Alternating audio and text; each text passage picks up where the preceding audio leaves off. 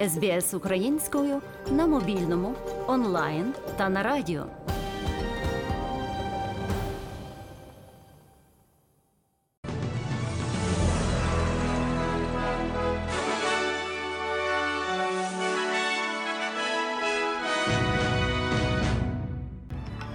Найголовніше на цю годину.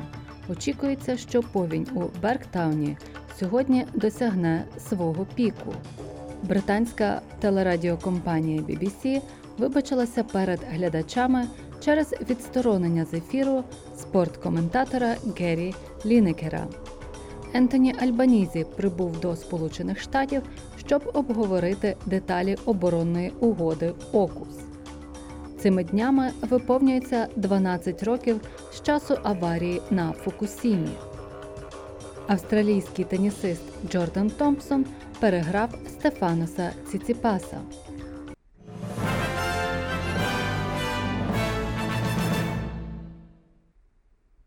А тепер про ці та інші події більш докладно. Сьогодні у Бергтауні на північному сході Квінсленда очікується пік повені.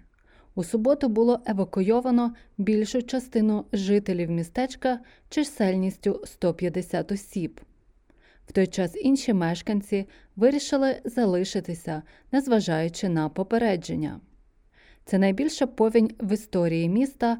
Востання вода річки Альберт піднімалася на рекордно високий рівень 6 метрів 78 сантиметрів у 2011 році. Більшість евакуйованих доставили гелікоптерами до сусіднього Джуманджі, а звідти більш ніж за 300 кілометрів на південь до Маунт Іси. На той момент місто та прилеглі території вже були затоплені. Також під водою опинилися будівлі, дороги та інфраструктура. Представник громади в парламенті зазначив, що важливо надати усю підтримку, щоб допомогти жителям подолати наслідки стихії.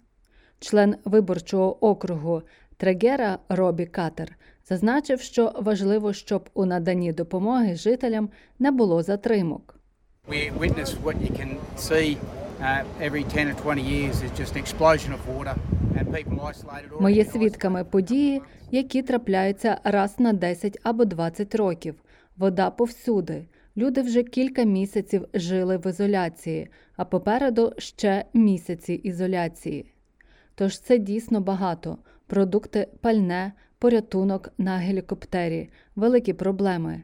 І нам потрібно оголосити стан стихійного лиха в деяких районах, щоб ми могли отримати певне фінансування. Це далеко від міст, але це дуже важлива частина країни, яку ми представляємо. Є люди, яким потрібна допомога. Британська телерадіокомпанія BBC вибачилася перед футбольними вболівальниками після того, як низку спортивних програм зняли з ефіру в останню хвилину у зв'язку з рішенням відсторонити ведучого Геррі Лінекера. Багато спортивних програм оголосили бойкот після того, як ведучі вийшли на протест в підтримку ведучого. Найбільш високооплачуваного ведучого BBC усунули від ефіру після того, як він опублікував у Твіттері пост, у якому критикував новий урядовий закон про міграцію щодо депортації шукачів притулку, які прибули на човнах, зазначивши, що урядові формулювання політики порівнюють політикою Німеччини у 30-х роках минулого століття. Під час матчу Лестер Челсі минулих вихідних багато футбольних уболівальників виступили на підтримку кореспондента. Well, for somebody who's been on match day for over 20 years, I just find it disappointing. Для тих, хто дивився матчі дня більше 20 років, ці події дуже засмучують. Але я підтримую його. Я радий бачити, що інші гравці, інші експерти підтримують його. Тож сподіваюся, BBC відреагує, і ми повернемо його на телебачення. Проте такої думки дотримуються не усі. Насправді я розчарований деякими його коментаріями. Я думаю, що він собі нашкодив. Я вірю в свободу слова. Ви повинні мати можливість говорити те, що хочете сказати, але я думаю, що ви повинні брати речі в контексті, і я не думаю, що він це зробив. Генеральний директор BBC Тім Дейві заявив, що не піде у відставку через рішення про відсторонення телеведучого. В ефірі BBC пан Деві вибачився перед глядачами і зазначив, що працює над пошуком можливостей повернути Геррі Лінекера в ефір. we are in an evolving situation where there's always some judgment. And what I want Це одна з тих ситуацій, де присутнє суб'єктивне судження. І я хочу вислухати, знайти збалансоване розумне рішення, щоб люди мали можливість висловлювати свої думки. Я розумію це. Я маю лише одну мету показати неупередженість BBC, зберегти збалансованість. І я думаю, що це має визначити правила для соціальних мереж та фрілансерів.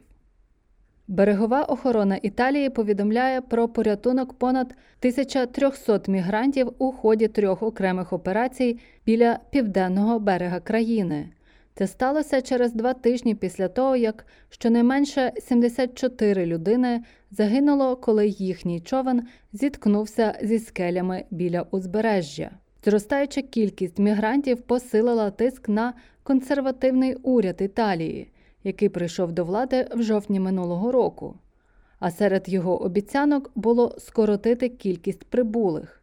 Натомість вони зіткнулися з різким збільшенням потоку як з Північної Африки, так і з Туреччини. Сьогодні прем'єр-міністр Ентоні Альбанізі прибуде до Сполучених Штатів, щоб взяти участь у тристоронній зустрічі зі своїми британськими та американськими колегами щодо оборонної угоди ОКУС.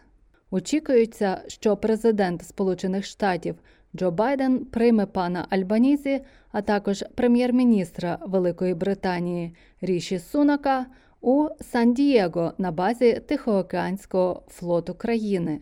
Три лідери зроблять важливе оголошення в понеділок, виклавши нові деталі угоди ОКУС. Пан Альбанізі сказав, що угода буде зосереджена на забезпеченні місцевих робочих місць і виробництві. Це дасть значний поштовх для розвитку Аделаїди та Західної Австралії. Проте він зазначив, що платники податків можуть очікувати збільшення витрат на оборону, оскільки проект має стати найбільшим оборонним проектом Австралії. This agreement is about the future. It's about making sure that we invest uh, in our security, but also Ця угода стосується майбутнього. Йдеться про те, щоб ми інвестували в нашу безпеку, але також і в наші відносини. І це ставлення мого уряду до закордонних справ і дипломатії. Ми хочемо мирного, безпечного світу, але це інвестиції в нашу національну оборону, але також інвестиції в наші стосунки.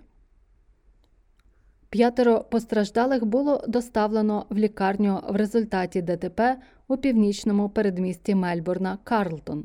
Поліція стверджує, близько опівдні чоловік на седані Volkswagen їхав вулицею Лаган та зіткнувся з автомобілем Альфа Ромео, водій якої втратив керування та збив пішохода. Пішохід та 16-річна пасажирка Альфа Ромео перебувають у важкому стані. Двоє інших пасажирів, чоловік і жінка, також отримали травми несумісні з життям. Водія Фольксвагена затримали випадкові перехожі, його доставили до лікарні під охороною поліції. Детектив відділу розслідування великих ДТП, сержант Стівен Гіл, каже, що люди повинні бути уважнішими на дорогах. Така поведінка загрожує безпеці людей, які перебувають на дорогах або поблизу них. Кожен має контролювати свою поведінку за кермом, щоб не наражати на небезпеку інших учасників дорожнього руху штату Вікторія. Цими днями виповнюється 12 років з часу, коли потужний землетрус і цунамі вразили північний схід Японії. Це спричинило одну з найстрашніших ядерних аварій у світі. Землетрус магнітудою 9,0 стався біля узбережжя префектури Міякі 11 березня 2011 року. Спричинені ним хвилі забрали життя понад 15 тисяч людей. Це також призвело до аварії на трьох реакторах атомної станції Фукусіма, що змусило 160 тисяч людей покинути радіус 20 кілометрів, а десятки тисяч досі переселено. У селі Хісанохама, приблизно за 30 кілометрів на південь від зруйнованої АЕС, люди прийшли покласти квіти та згадати трагедію. У панахиді взяв участь прем'єр-міністр країни Фуміо Кісіда, вшанувавши пам'ять загиблих хвилиною мовчання. 巨大地震と大津波そして Сильний землетрус, велике цунамі та аварія на атомній електростанції Фукусіма забрали життя багатьох мешканців префектури. Навіть складно уявити, яке горе пережили ті, хто втратив членів родини, родичів і друзів.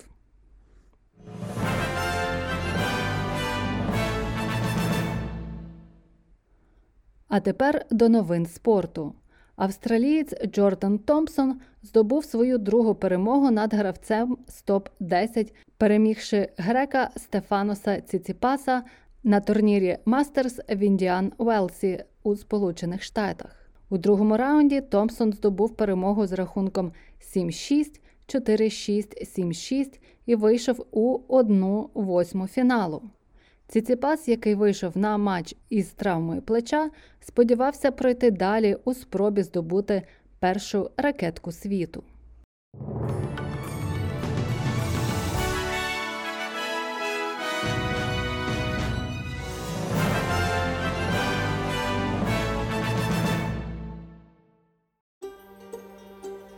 СБС українською ділиться історіями далі на сторінці Фейсбуку.